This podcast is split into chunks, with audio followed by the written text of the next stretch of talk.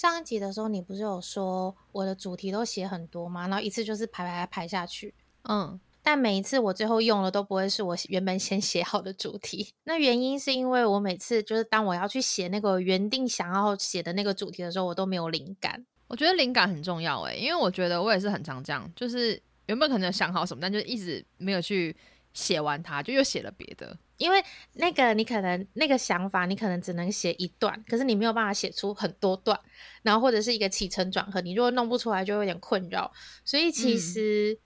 这个礼拜的这一集我其实非常的苦恼，因为我们之前有跟大家说我们是隔周录，但因为我们原定要录的那一集呢，就是那一天刚好安安有事情，所以我们有调整了一下时间，就变成这一集又稍微提早一点录，那就变成我要在短时间内又再生出一集，我真的是生不出来的状态下，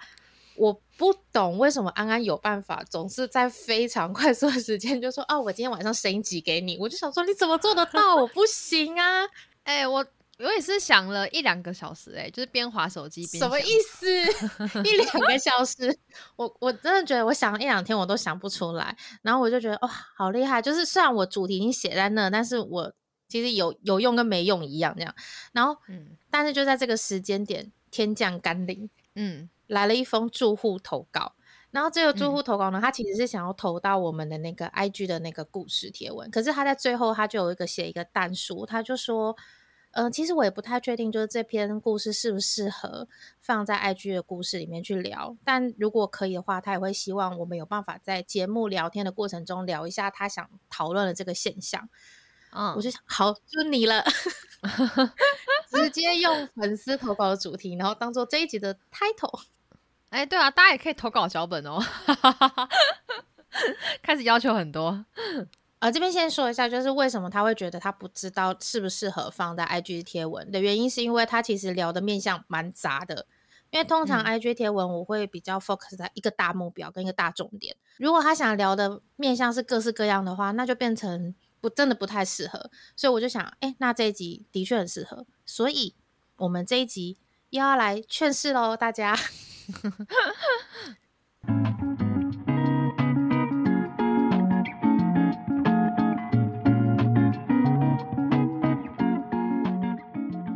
欢迎光临迷妹阿帕特，这里是90楼，我是本周值班的管理员贝居，我是安安。我刚刚讲90楼的时候整个嘴大打结因为我们又进入了一个新的区间90，新的区间，哇哦，我们快要100了耶，好可怕好可怕，我也觉得好可怕，不知不觉就要来到100楼。我那天在排那个节目的那个周期，我就想说那我就一路先排到100，看100集会落在哪一天，如果没有意外我们并没有任何的停更的话，就这样顺的这样录下去的话，100集播出的那一天会是2022年的12月31号。你是说播出的那一天，不是录音的那天？对，不是，是播出的那一天。哦，所以大家会在最不想要听 Podcast 的那一天迎接我们的第100集。大家就是12月31号的时候，那个应该放假嘛，出游的时候可以听啊我原本还想说我那集就来聊一个边缘人的追星经验之类的，就是因为通常会在那一天听的人就是可能没有约啊，或者是在家里面跨年啊，那就很适合听一些边缘人的故事。不会啊，有约也可以大家一起听啊，强制中奖有没有？强迫中奖一定要听好，我们到时候再想一下。是礼拜六欸，哇，对啊，100集我们不确定会不会弄出一个很厉害的东西，也可能就是完全没有什么很厉害，就是一个很平顺的一个集数，反正就看我们之后的造化对对对。但就回到这一集原本要聊的，其实这个住户的故事呢，它其实蛮长的，但它主要呢就是我就不会完全的念出来，因为真的蛮长一篇的，所以我就先帮它做一个重点的截取。就是这篇故事呢，它主要大的一个方向呢，其实是想要问一个问题，就是他想问说追星到底是不是一个好的消遣，以及我们在追星的时候应该要选择用什么样的心态去追星会比较好。那至于他为什么会提出这样的一个大标问题呢，原因是来自于呢，他觉得偶像呢其实很深受经纪公司的控制跟操弄，如果当经纪公司想要对你的偶像好，你就可以被好好对待，可是当对你的偶像不好，你就只能很难过。这些都是我们身为粉丝完全无法靠自己控制的事情。所以他就觉得当你喜欢的东西是你没有办法控制，甚至生死大权是操之在他人手中的时候，然后你自己又一直被这东西给牵引着情绪，那这样子追星真的是快乐的吗？真的是一个良好的消遣吗？这是他的一个很大的故事主轴的一个小浓缩。嗯，而且他其实还有写一些啦，就是我们可能之前有聊过，就例如说会不会担心偶像犯错就是出事，或者是挂念他们的人气会不会被别的团体超车，或者说担心说哎、有师弟师妹团出道的话，那么公司还会经营好好经营老团吗？就是这种，就是很多啦，就也有些是我们以前可能有重复讲过的。他甚至还担心到偶像会不会塌房嘛，那如果塌房的话他又很条理哦，他说偶像塌房呢，如果是偶像本身的问题，我顶多就当做自己世人不熟之后再脱饭、但如果是非偶像本身的问题，就是其实我们之前有一集脱饭有聊到，就是有可能你是因为经纪公司或者是因为饭圈等等的其他外部元素而导致脱饭，那这个也是他会很担心的部分。嗯，所以他就问我们说追星的时候有常常就是会提心吊胆吗？或者是有没有因为什么事情而提心吊胆？嗯，其实我觉得我们两个这个问题的答案应该会是一模模一样样，因为我觉得通常会提心吊胆通常都是热恋期的时候，对，你最爱他的时候。但是我觉得就怎么讲，就是热恋期的时候你担心的会很多，可是你获得的快乐跟幸福也都是加倍的，就在那个 moment、什么东西都是 double 的那个情绪。我觉得最怕的是当你的热恋期过了，你对他的热爱度已经下降，可是你留下只剩责任，那个时候提心吊胆的感觉就会更明显。那个比重失衡到你只剩下责任感的时候，你就会觉得啊，我去看他只是为了要执行我之前许下的承诺，就是我说我要爱他一辈子，或者是我爱他已经成为一个习惯了，所以我今天决定还是要去看演唱会，不是我很期待我要去看演唱会了，这样就是那个感觉好像还是有点不一样的时候，然后你那时候又看到说啊，你们怎么还没有红，你们怎么还没有起色，或者是说经纪公司又这样操作你那时候你很容易看到的都是偏负面的东西，然后你也不会因此而感到心情开心。这倒是真的。我自己的话会觉得很单纯欸，就是看到这个问题我想到只有两件事情，就一我怕偶像不红，二就是我担心我自己买不到票，剩下我在追星的时候好像都就觉得还好。但有些东西你会担心，但我觉得它可大可小，就是你要怎么去消化情绪，这比较重要。那我觉得会让我害怕就是偶像不红，因为不红的话他可能就很难继续出现在舞台上，这样我可能就有机会看不到他。然后第二个也是我怕我买不到票就看不到他，就有点类似啦。我觉得你应该比较不会时时刻刻担心自己的偶像塌房吧？不会啊，因为我觉得我还是某种程度而言上的品质保证吧，就是我对我自己的眼光有信心啦就是我看上的人他的没有这么多，但我觉得搞不好也反过来是有些人可能真的看上太多人，就他都喜欢，然后可能、你知道吗，当你的那个基数一往上，就会比较容易有大的概率会出现一些人可能有问题嘛，因为你喜欢的人可能比较多。那因为我抓的范围比较小一点点，就是那几个在喜欢，所以我自己是对自己蛮有信心的，我就不会去怕就是说他们做一些什么吸毒啊酒驾啊这一类的东西，就会比较小。当然有就是林一鸣先生，但是之后我就会觉得就是这个事情过去之后后面的人我好像没什么好担心的，我自己会这样想。我后来想一下我自己的状态，我比较是属于热恋期的时候我什么都可以担心，就像是你说的偶像不红啊，买不到票啊，然后或者是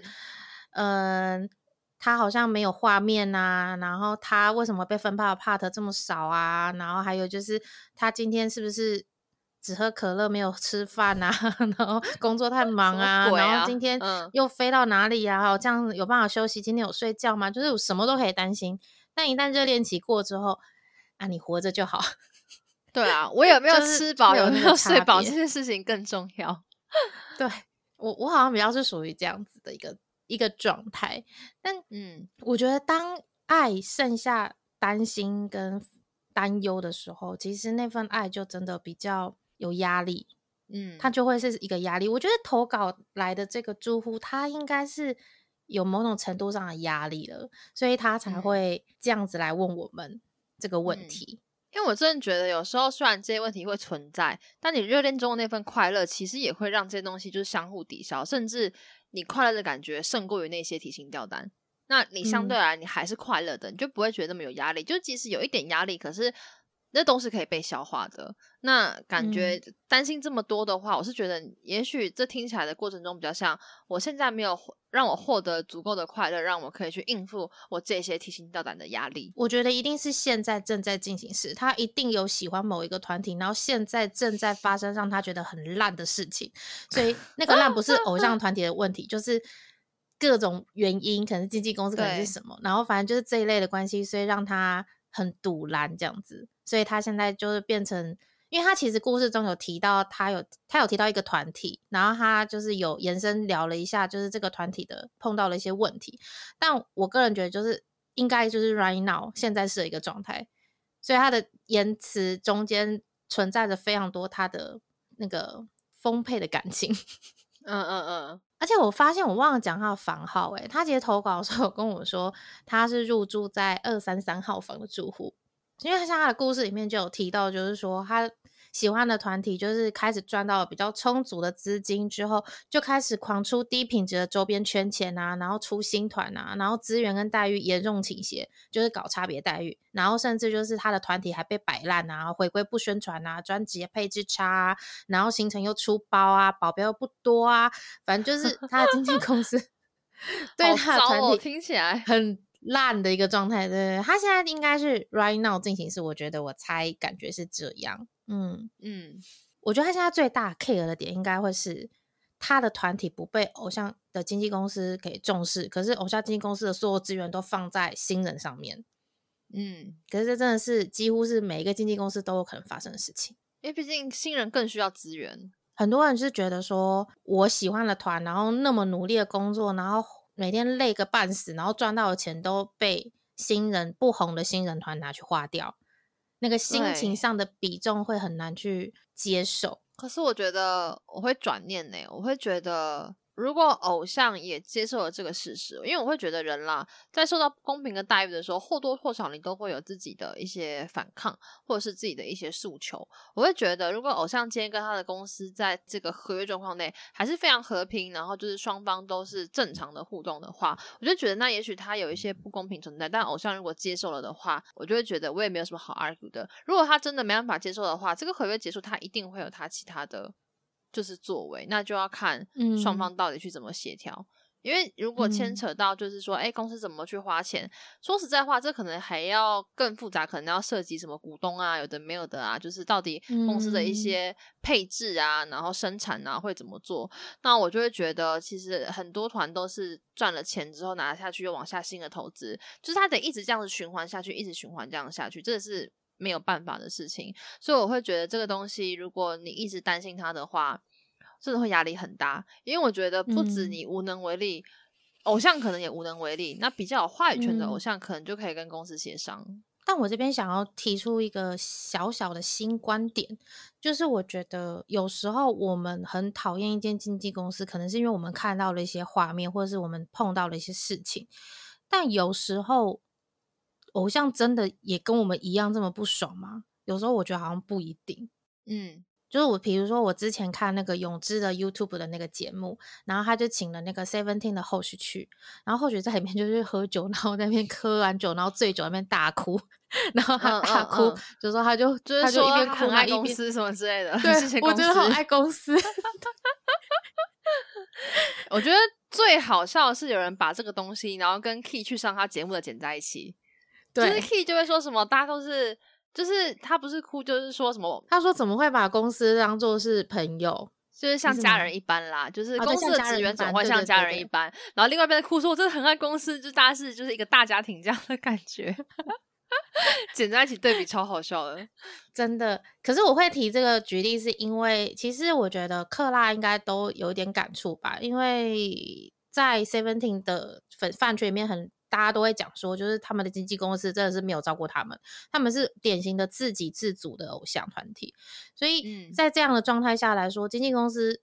怎么会是他们这么爱的一个对象。所以我那时候看到他哭，而且毕竟他醉酒，你知道又更真实，你知道他可能真的很爱那个公司的感觉。所以我就是觉得有些东西是不是我们没有看到，然后我们因为那些没有看到的事情而感到过度的操心了，有时候也有可能是这种状态。毕竟还有练习生实习跟一些很多实习，如果没有公司把他选进来或什么之类的一些际遇的话，会走到今天吗？所以我觉得可能偶像跟我们看的那个观点不一样，我们可能就看到就是后面发生的事情，但他们可能看的是一个比较整体嘛，就是从最一开始到后面的一些变化。所以我就觉得我们没有去跟偶像做一样的经历的话，我们可能有时候就会有这样的想法。当然你看大家会觉得很不公平，因为你会觉得别的公司都是拿钱然后宣传砸在偶像身上，为什么我们家公司是反过来，我们偶像替公司赚钱，然后钱都不知道花去哪，这样的感觉。嗯，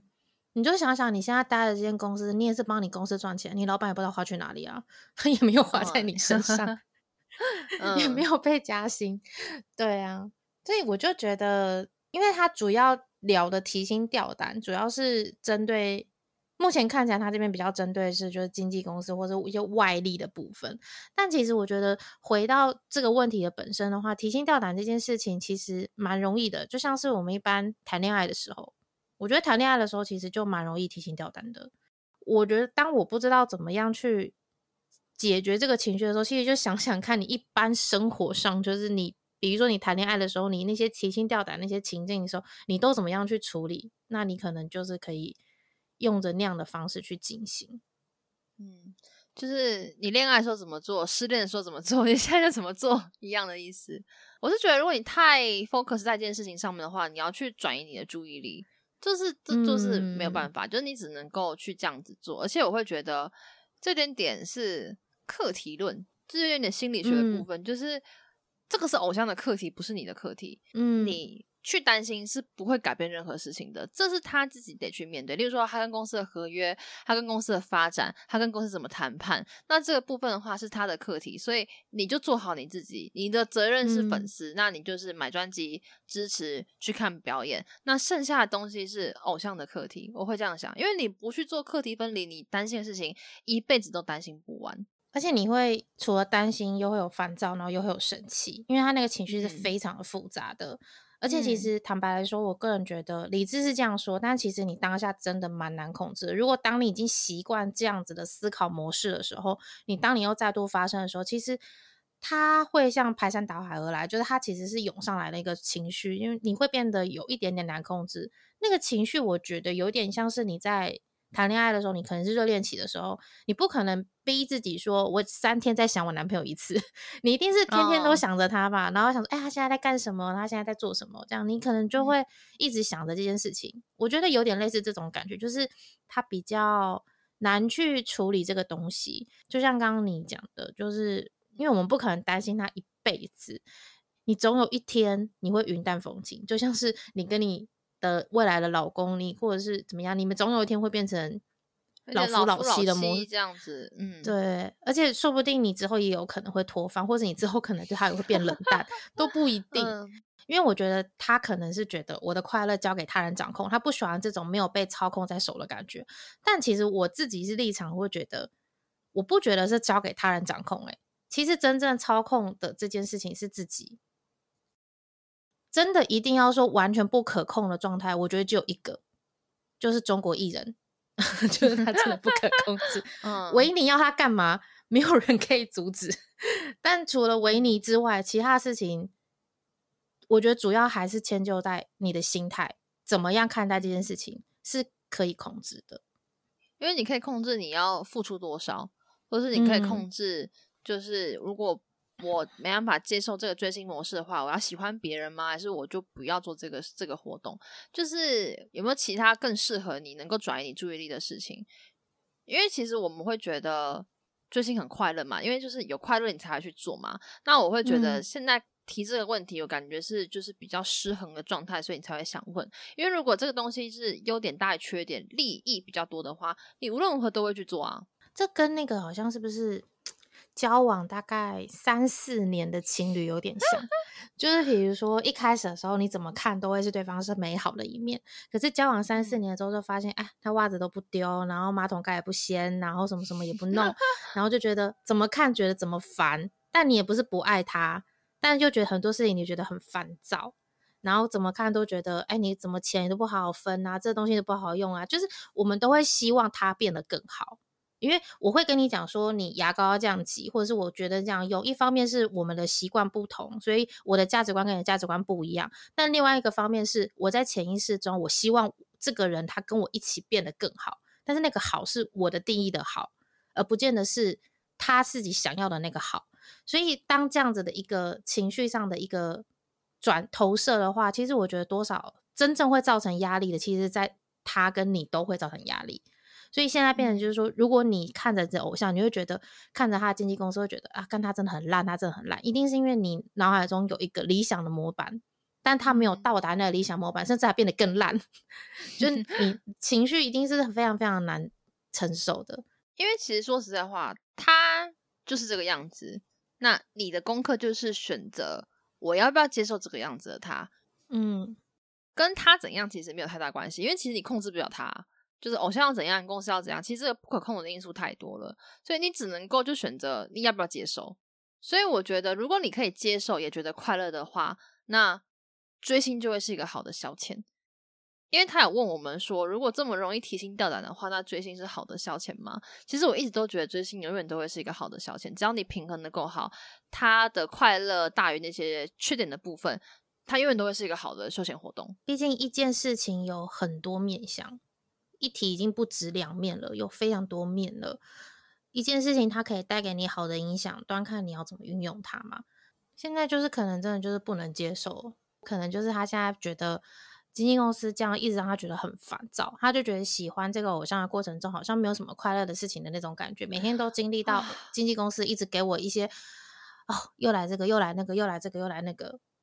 我觉得的确这样真的是会让人觉得哦，我不想喜欢了。嗯，但我觉得一定有一些方法跟诀窍，就是为什么还是这么多人乐在其中，追这么快乐？难道他们经纪公司就不雷吗？也一定不是，就是他们可能找到一些属于自己的方法，或者说他已经放下了一些东西，他可以不要去看，那他就会是快乐的。你可能手上现在抓的东西太多了。我觉得经纪公司有时候对于偶像太坏，有时候我也会觉得是不是故意的。就是他故意对偶像坏一点，然后让粉丝心疼，然后粉丝就会觉得啊，已经没有经纪公司要他了公司怎么不去吃屎呢？气死我了，说什么话。我真的觉得他们有时候会让我觉得有点故意耶，就是他们真的就是故意对偶像比较不好，然后粉丝我就常常会因为这样，然后就看到很多粉丝的风向就会变成说就是经纪公司很烂，然后所以我们要更努力，我们更要团结，只剩我们了，他们只剩我们这样子对，哇，然后就变成更死忠。对，而且他除了就是这几个大问题之外呢，就是他还有提到一个面向，就是说我觉得也一定是他现在碰到的啦他整理了9题哦他整理了9题，他觉得很不 OK 的点，然后他想说这样的状况之下要怎么做可以快乐追星对对，他直接举例，但因为9题真的也有点多，那我觉得我就挑了几个我觉得比较适合这一集一起聊的一个方向。首先第一个是比较像是 K-pop 圈的现实面跟阴暗面的部分，就是像我们前面几期也有聊到，就是实力的部分，实力开麦。他说实力开麦现在已经不太受重视了，努力的人永远干不过公司好大公司的人，也不干不过会做行销的人。像在这个行销当道的这个年代，经纪公司又常常就是操弄舆论啊，引起争议啊，然后饭圈就会因此就是惊涛骇浪这样子。他就觉得这样的一个现象，他想问我们怎么看。其实我觉得实力跟开麦不受到重视这件事情，其实我觉得就是这是偶像的事，就是他也要把他自己的课题做好。因为你说开麦或者是实力很好也不受重视，然后永远都可能是大的公司的人推的一些偶像，但可能实力没有你想象中的那么的杰出也是有可能。可是我觉得重点是就身为偶像吧，身为偶像你想成为怎么样的人，就是你如果想当偶像的话，你想要当那个实力不好然后不开麦也可以很红的人吗？还是你想要当就是我可能现在没有很红，但我把自己准备好，等机会上门的时候我也可以发挥的好的人，就是你想当哪一种。而且其实我觉得社会都一直都是很阴暗的，就是 K-POP 也是社会的现实一部分啊。你要说社会不黑暗吗？ K-POP 特别阴暗吗？我觉得也没有啊，都很阴暗啊。但这个世界版就是这样子，机会版就是不均的，资源也一直都是失衡的，一直都是不公平的，但是努力是必要的。你不能说我今天就是努力了就一定会成功，也不是这样，不然怎么会有这么多人失败。所以我会觉得就是努力是必须的，而不是说哦这东西不被重视我就不努力。然后我也会觉得偶像想成为怎么样的人是他自己选择的，他想要成为我很红但实力普通的人，那他就会成为那样的偶像。那有些人可能会觉得说我就是把自己准备好等机会，那我觉得也是一种表现，看你喜欢哪一种。我觉得努力的部分我的想法跟安安差不多，那我觉得我可以另外补充就是他说行销面的部分。因为我觉得现在行销部分是跟大环境有关，因为就算不是偶像不是 K-POP， 就是一般生活，你去大卖场买菜，你去全联买菜，你一定也会被一些行销的手段给吸引，买一些你原本没有想要买的东西，可是因为有人觉得不错，然后所以你推荐，然后所以你买了。它其实就会是一些你分分秒秒都会被这种行销啊各种活动的东西给塞满，所以它不是只是限于 K-POP 或什么的，它变成是大部分你生活的每分每秒都会发生的事情。所以行销的好它会变比较红这件事情我觉得是合理，而且我没有觉得不妥。应该说有点理所当然吧，因为都砸资源砸钱啦，都去做曝光了，那会吸引到比较多人是正常的。那的确内心会觉得不公平是多少会的，因为假如说我今天我喜欢的人是非常实力非常好的，但他就是一直红不起来，就那些正在当红的然后资源一堆的，然后就他们实力也没有那么强，然后唱歌还会走音，然后还需要去录音室歌手，那一个这样子的状态下一定会就会觉得心里一定会多少会不平衡，这是多多少少会。可是这不是这几年才会发生事情，这是一直以来都是这样的一个状态，没错，都是有可能会有的。因为你看只要是如果我今天我是一个经纪公司，我如果在这个人身上看到了一些我可以投资的部分，他可能是一个原石但他可能实力还没有那么好，那我可能就会帮他拍一个成长纪录片，我让大家看到他成长的模样，然后就会吸引到粉丝。尽管他实力没有很强，但还是可以圈到一堆哥哥姐姐，我就是陪着他长大，然后我就是看着他然后慢慢成长，那他的成长等同于是我的成长的那种感觉。所以其实他卖的就不是他的实力，他卖的是他的时间，或者是他卖的是他的生活。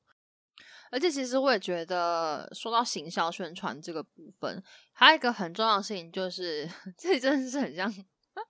政府的那种宣传，那种你要有辨别能力是非，这种分辨讯息的能力其实我觉得这个很重要，虽然它很像一个 slogan， 但是我真的觉得你要能够分辨这个讯息今天被揭露的目的是什么，就是这个东西今天这样子下广告或这样子推出，它的背后一定有它的一些目的，那你只要搞清楚这个目的跟你的需求有没有符合，你就会知道这个商品适不适合你。对，就是在资讯轰炸的状况之下，所以我会觉得要有分辨讯息的能力，就到底今天这个新闻啊或者这个广告啊这个什么东西出来的时候想表达的意义是什么，会影响到谁。那如果你觉得看清楚了这东西跟我没关或跟我的诉求不一样，那就 let it go， 这样就好。这也就是为什么大家都会想要进大公司吧，因为大公司资源本身就多，那小公司的话自然就会比较难过一点，你必须要抢破头了才有办法争到一席地位。但是最近这几年也有很多小公司有成功翻身的例子，但是还是偏少数，因为跟非常多的例子比起来，你看看韩国一年出道的偶像团体有多少个，真的红起来就真的是一点点而已。所以这就是为什么大家都还是想进大公司的原因。而且进 SM 的话可以当终身的公务员SM 不离不弃啊真的有时候经纪公司想要的跟粉丝想要的是完全不同的东西。经纪公司基本上几乎找不到任何一个大家喜欢的经纪公司吧，很难吧，再怎么好的也会被大家讨厌。就是他就算有他的优点在，但他也一定会有一头拉苦的缺点，就是是并存的。因为其实韩国的娱乐圈里面，我觉得问题真的蛮多的，就是现在也不是说哦要帮他们说话或者是说怎么样，而是说当有些事情的确我们已经没有办法控制的时候，我们最能做的可能就是我们用别的想法去想这件事情，或者是我们怎么样去看待这件事情会让我们自己舒服一点或好过一点，但并不是代表说我们要漠视一些不公不义的事情，然后当作没看到这样的一个状态。我们就是一种山不转路转的概念，因为我没办法控制它嘛，我只能自己转念。因为像他就是还有提到的第4点、第7点、第8点、第9点我就把它都放在一起聊、就是他有提到就是说韩国的分级感很严重，就是偶像的地位其实很低下，然后还有他有提到就是买榜啊，然后这种事件层出不穷，然后再来就是新生代的偶像实力堪忧，经纪公司好像把未完成品直接推出到了感觉，他就觉得这些感觉都让他很不舒服、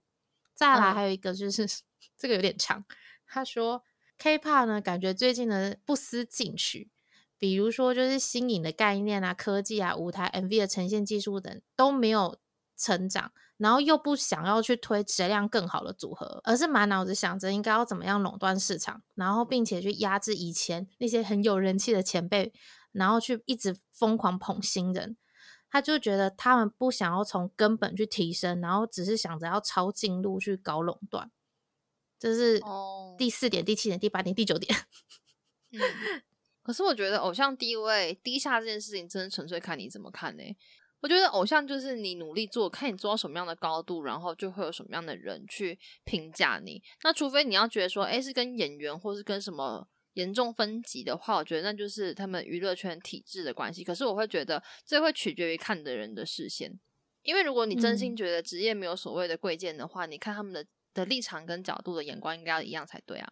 而且韩国偶像低下这件事情是韩国人其实都知道，外面的人也都知道的事情，可是韩国偶像自己本身他真的觉得他自己地位低下吗？其实我有时候觉得不至于欸，就是他不会觉得哦我是一个低下的职业这样，他顶多只会觉得哦我们的确在某些部分来说会有一点没有那么多的好处，或者说没有那么多的优势，这个的确是有，但其实我觉得这件事情它不应该成为我们这种粉丝会烦恼的地方，我们再怎么烦恼这个东西我们一辈子都没有办法改变。而且其实我觉得这是韩国人自己的陋习耶，因为我觉得就是走到其他的地方、就是以演艺事业的领域来讲，你会觉得偶像团体这个东西很低下吗？我觉得到别的国家或别的文化的话，可能当然你要跟演员比啊或什么可能比有一些落差，可是我觉得其他外面的世界并不会像韩国这样这么去鄙视偶像，就是跟其他演艺阶级来比、所以我觉得这东西没有什么好说的、因为也许今天在国内韩国人自己觉得偶像这个职业可能普普通通，可是在国外有一大堆的粉丝喜欢着他，那我觉得这就没有什么好思索的必要了，就是他不应该成为你的烦恼、而且买榜跟就是注水事件，其实我觉得这个东西我们之前也有聊过，我不知道有没有听到那一集，但是其实那一集我们聊蛮多的。我是想说买榜这件事情基本上你就当作在看韩剧，那种很过分的韩剧恶势力的那种资本家那种很黑暗的那一种。应该说造假这件事情很有点司空见惯啦，你就是要培养能力去辨别这个资讯的真伪，因为你没办法防止它的发生。的确是环境变得很差没错、但是我觉得这你要担心的话呢压力会很大，因为这件事情不可能停止的、对，不可能停止的，而且它有可能只会越来越严重。对，然后第8点他说实力堪忧这件事情嘛，好像把未完成品直接推出，我觉得有同感，但就像贝剧刚刚讲的，就时代演变是这样，成长系的偶像可能反而更有市场，比起已经推出好的完成品来讲、这种半成品的感觉会让大家就是更觉得哦我有一起参与到一起成长，我觉得这比较是选秀的关系啦，就是选秀的货而且未完成品这件事情比较贴近一般人，就是如果我是一般的人，我会觉得这个人跟我比较接近，他如果已经超会跳舞超会转圈圈的话，我就会觉得天哪，我跟他完全是不同世界的人，我就没有那种投射感共鸣感。所以有时候对经纪公司他看这种东西就是跟我们不一样而且不得不说，就是真的后来你看选秀啊，或是这些参赛者啊，从素人然后变成明星偶像的过程中，其实他们真的更贴近，因为你就觉得那个人很像你，然后我如果在我喜欢的领域我也愿意努力的话，我也许也会跟这个偶像一样，在这个圈子里面出人头地。毕竟他卖的重点就真的不一样，他从头到尾卖的就不是实力，对，他卖的是一种成长感。对，所以最后常常还会有那种用实力说话，你就用实力说话这句话才会出现。如果每个人都有实力的话，那就也不用实力说话，因为每个人都很厉害。对啊，那为什么会这句话最近一直被强调，就是因为有人就没那么厉害嘛，所以大家才会说那我现在就拿实力来说话。没错，但因为这也是社会一个趋势的一个变化，就基本上很多人会觉得说哦，选秀我可以接受啊，这种我可以接受，可是如果你一开始推出来的新团然后就未完成品的话，我就会觉得这样很不 OK 啊。我也能理解，我的确我自己也是会有点那样的感觉，我觉得我有点越来越适应了。我以前也是觉得就是说出来就是要准备好啊，没准备好什么意思，但我现在已经就是有点麻木了，就是就接受，如果这个状态是你可以接受，你就会喜欢，那你不能接受的话，你就会去找实力比较好的团，就是这样，大家就是青菜萝卜，就是各有喜好。而且其实如果说他今天实力真的不好，然后他个人魅力感又不重的话，那他其实真的也红不久啦。然后你可能就会觉得说那经纪公司又一直给他砸钱什么的，也砸不久啦，你顶多就是2-3年砸完就不会再砸了。这段叙述我想到一个人但不好讲，我脑海中有一些团体啊，对，有一些人跟一些团体哦，大家就自己想象一下吧。哦，对，我想象的那些团体就是其实也是大家就会说就是师妹师弟团，然后一直被砸钱，然后就是前辈一直在赚钱给他们砸，然后师妹师弟也没有起色，最后也解散了。我自己比较想聊可能是第9点第9点就是他就是提到就是不思进取超进度跟搞垄断这个因为我觉得这种事情大家可能会想说以前的娱乐圈多好多好，你看以前有实力又有才华，然后不像现在啊，就是没实力又没才华的一堆，然后路上就是一堆杂七杂八的杂鱼，会不会太过分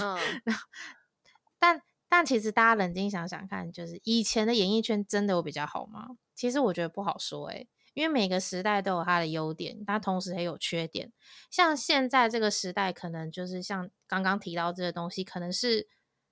的确是现在的弊端，可是你回到以前的那个演艺圈时代，其实那个时候的制度有非常多的不公允的部分，它其实对于艺人的权利保障比较没有那么好，对，甚至就是大家累死你也都不知道，甚至之前还有什么生命安全的问题，然后保镖的问题啊，什么什么的问题，其实以前会有其他方面的问题，站在以前的立场来说一定就会觉得哦，怎么样怎么样，这些东西怎么都不改善，那现在可能这边都改善了，可是它延伸出新的问题，那未来10年后也许这些问题又被解决了，但10年后又会有新的问题，这东西是不会结束的大家。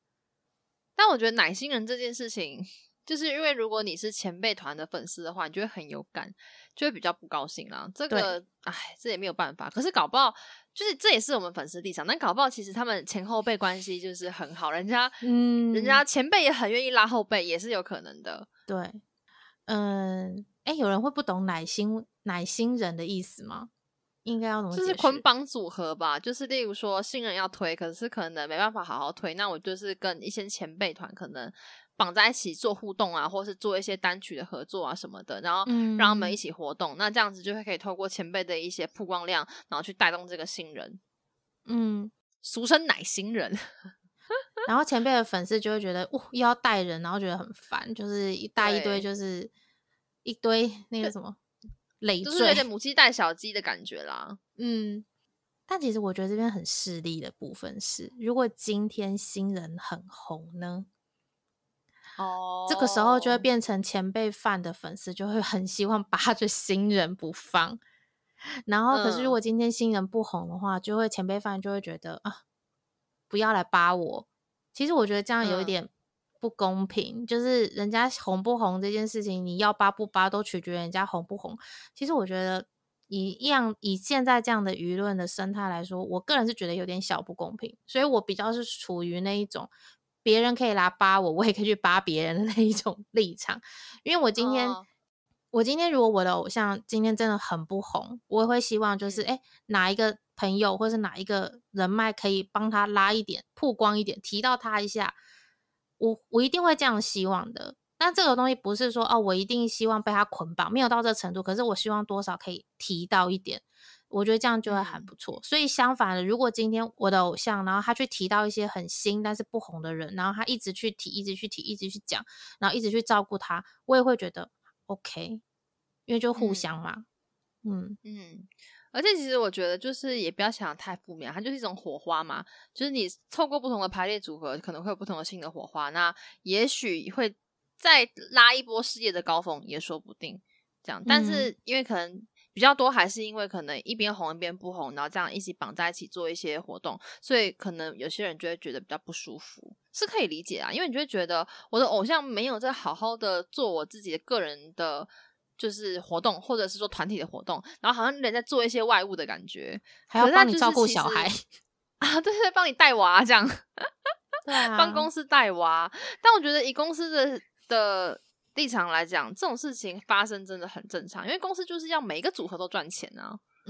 他的希望啦，而且我觉得如果会那么讨厌新人的话，一定是因为他真的很不喜欢新人就是他对新人没有爱对，如果你今天对新人有爱的话，就觉得这个组合神仙组合好棒哦，两个可以一起看，大放送，两个愿望一次满足对，双喜双喜，完全双喜。但就变成如果你不喜欢他的话，怎么看都怎么厌恶，所以这个时候就会变成实力就会拿出来一直反复的就是一直戳。可是我觉得拿实力去评断也有点有失公允耶，因为前辈其实出道很久了，然后实力跟他舞台反应啊那些都已经有一定历练了，新人才刚出来，然后你要他跟这么前辈的人去比说你看他实力就是不好什么的，其实我觉得其实要一开始出来就超级强的新人其实真的不多啦，就是通常就是他应该只有一定某种程度上的水准，所以如果站在前辈范的眼里来说，新人绝对会有很多需要加强的部分。而且我觉得更可怕的是，万一他一出来就超级厉害，他超级会跳舞，然后直接抢走前辈的地位的话，我觉得那才是最可怕的部分吧。对啊，就直接被压着打的感觉，那可怕死了，还不如他就是一个废的人，然后慢慢成长我最后我是想说，如果今天真的是因为他能力不够，但他还是占尽资源，就是那种看起来很碍眼的那种存在的话，理智面来说就是站在经纪公司的立场，因为你捧新人绝对会是他们最优先的条件，因为老人们通常都不太听话，就是没有办法控制，就是做久了会容易有自己的想法跟自己的企图心，老鸟对，所以通常他们就会优先捧新人，因为他们希望越多是他们手上能够控制的人越好，所以站在理智面来说就是经纪公司一定会这样想。但是站在情感面，也就是我们粉丝的立场来说，如果真的过不去的话，你就拿一个小人在那边戳没有开玩笑就是你可能就是内心就是你就是也是来找身边朋友，或是到处就是讲就是私下聊聊，就是发泄一下情绪，我觉得这是能够大家都能够互相产生共鸣跟理解的部分。然后他刚刚其实写了9点嘛，然后这边还有3点是说他觉得偶像的市场增多周少，竞争强，饭圈会仇视占据顶层地位的偶像，还会不停的互撕。然后还有一些韩国人可能对偶像的想法比较古板比较严苛，然后会道德绑架或是一些双重标准，然后偶像被泡得要死退圈，但是有些更大咖或是比较有知名度的演员嘛，还是可以继续逍遥然后继续赚钱。这个可能范围有点广，所以我们应该会之后有机会的话再另外聊。9题可以写一论文嘞但是其实这9题我完全可以感受到，就是他现在对追星的不满跟不快乐就完完全全，因为这些问题都存在着，没错，我也都知道，所以我在追星的过程中我也都知道这件事情一直在不断的上演，可是我好像就没有为这件事情好像真的很认真的烦恼过。我顶多就是烦恼那我还要不要再喜欢他，我愿意付出我多少的心力，就是我就到这个程度而已，因为其他的就是我也没办法 control 的事情，我只能 let it go 了。对，其实我觉得这个住户他其实也是理解这些事情，就是其实我觉得我们刚刚聊的这些东西，我个人觉得他应该都是理解的，因为他有一段有提到就是说他其实有看破这些事情。因为我刚刚又再仔细看了一下，就是这个住户的故事，他就是也有提到一个部分是说，他有彻底的领悟了一件事情，他觉得偶像说白了本质上就是经纪公司的工具跟商品而已。很多的偶像也变得非常的商品化，他的商品的意思是说有点模板的概念，就是规定好要讲什么，规定好要怎么做，拿着公司倾注的资金跟资源，演绎着公司给的歌曲跟概念，好像包装精美的商品呈现在大众眼前。他少了那一些比较自我的展现的部分，但是的确也有一些偶像歌手，他其实比这些商品们又多了一些自我，比较像是比较附加价值，像是他很个性很好，或者是很会创作，或者是说他丰富了想象力，他完全不限于在公司给的这个商品的这个模板里面。我自己会觉得就是当然最理想就是他保有他自己的自我，但他可以消化公司每一次给他的各种不同的风格，就有点类似他有点我觉得我自己会觉得有点解任务的感觉，就是又解锁一种风格，又解锁一种风格，可是你平常还是你自己，就是你在粉丝面前你是能够做你自己，这当然是最理想的啦。但有些偶像可能连私生活或是一些私底下或是一些有些行为可能变得已经有点点商业化或商品化，那你就会觉得有点不太舒服。对，所以他就说他看破这些事情之后，他就断了对其他墙头们的兴趣。看来他的其他墙头可能都太商品，所以他就断掉了。所以他就觉得他现在喜欢的这个团体，就是虽然未来可能走的路有点坑坑，就是比较荆棘比较多，因为他很喜欢他们的努力啊，一腔热血啊什么之类的，但他也因为这样而感到非常的痛苦，因为看着自己捧在心上的人被随意践踏，天壤之别的待遇差也是让他非常受伤，而且精神会内耗的部分。他并没有觉得说其他的偶像不好或什么，他也并没有觉得商品化这件事情不好，他也觉得就是如果你这个偶像经过商品包装的话，的确更值得人们反复的回味跟赏识，所以他也不会因此觉得就是有商品化的偶像就是糟糕或是次等的，毕竟这个产业就是这样运作的。可是因为它就是商品化的感觉，所以就会更容易遭到经纪公司的控制，所以他就会因为这样子的一个循环而感到不舒服。可是我觉得这就跟购物的时候一样，就购物的时候会有琳琅满目的商品嘛，那你就是在里面挑到一个很多很相似，但你还是会挑到一些不太一样，然后你觉得有区别，然后是你喜欢的。我觉得追星也是一样，就是在这么多模板里面一定还是会有一些不一样，然后找到适合你，找到你喜欢的。我觉得能够找到这样的东西，即使它是商品，我也会觉得也不会是一个很差的结果吧，就至少这东西是你喜欢的啊。因为这个住户他也的确觉得就是就算商品他也没有觉得不好，但他是觉得说他现在找到了一个比起商品的模组画出来的这种偶像团体以外更有自我发展空间的一个团体，所以他很想要珍惜这样的存在，但却因为大环境的这些东西让他感到非常的疲累。的确是疲累。我曾经有因为觉得自己的喜欢的人然后太不红了而觉得太累了，然后太累到我就觉得那我脱饭好了，因为我真的觉得太累了。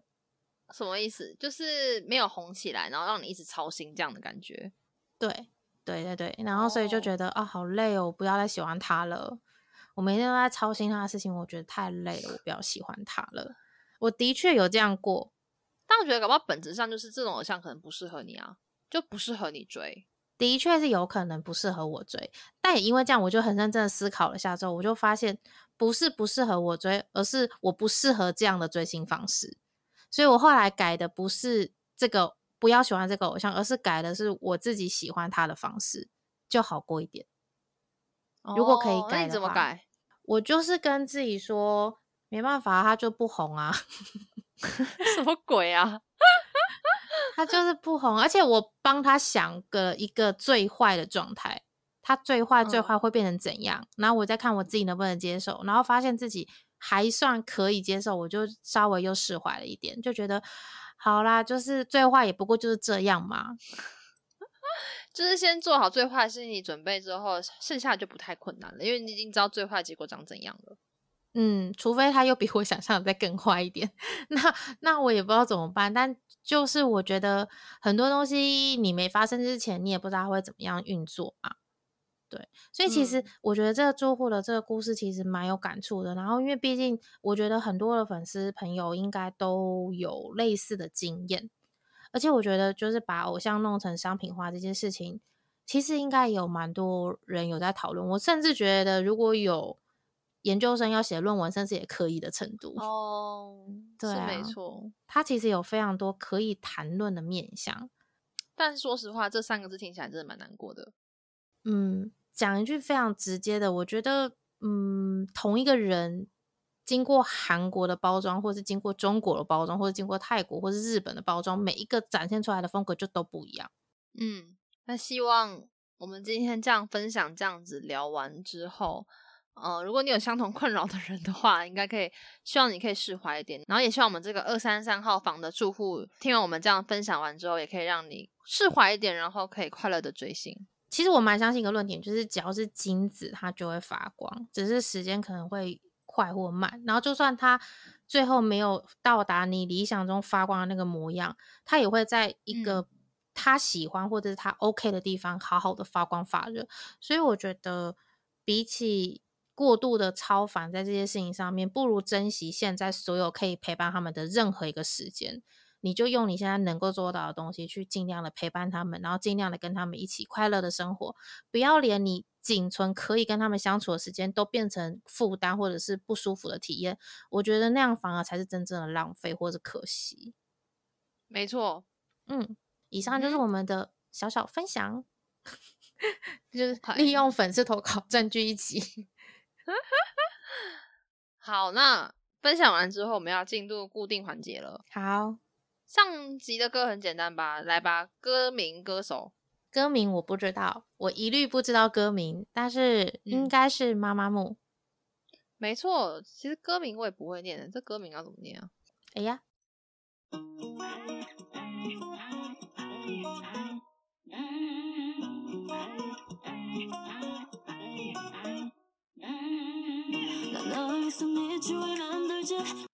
很简单吧，我觉得很简单啦，我觉得木木一定觉得超简单，我觉得路人应该都可以听得出来。这一首歌的话是 Nona He， 韩文歌名是 Nona He， 然后英文的话我们可以让 Google 小姐念一下，因为我完全不晓得这单字要怎么念。 Egotistic Egotistic 就是这样齁。 OK， Nona He 这首歌OK， 很简单吧，就妈妈木的前奏其实都还蛮简单的，原本想放他们的歌然后跳了一些，我真觉得3个音就可以知道了，就是太快了。你应该是知道什么歌，只是因为你不知道歌名而已啦。对，但你一说出歌名我也是完全知道，对，就是这首歌。好，那要来猜新的歌了，这首歌你铁定不晓得，我对你不抱任何的期待，但是这首歌我个人还蛮喜欢的。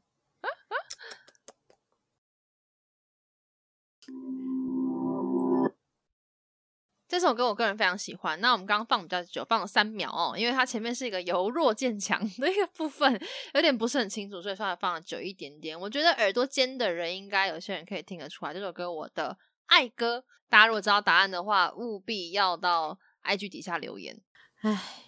放了3秒我还是不知道。这首歌我赌你一定没听过。OK，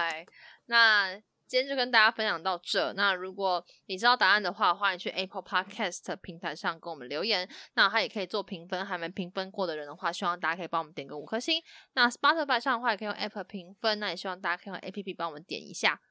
我知道是男团的歌吧？哦，男团的歌啊，因为我每个礼拜都会放一个女团一个男团啊。你没有发现吗？你没有发现吗？你这样猜有失公允哦，这位太太。走捷径，好啦，对，大家拜拜。那就跟大家分享到这里。对，大家拜拜。本楼层已完工，感谢大家的入住，下次再见。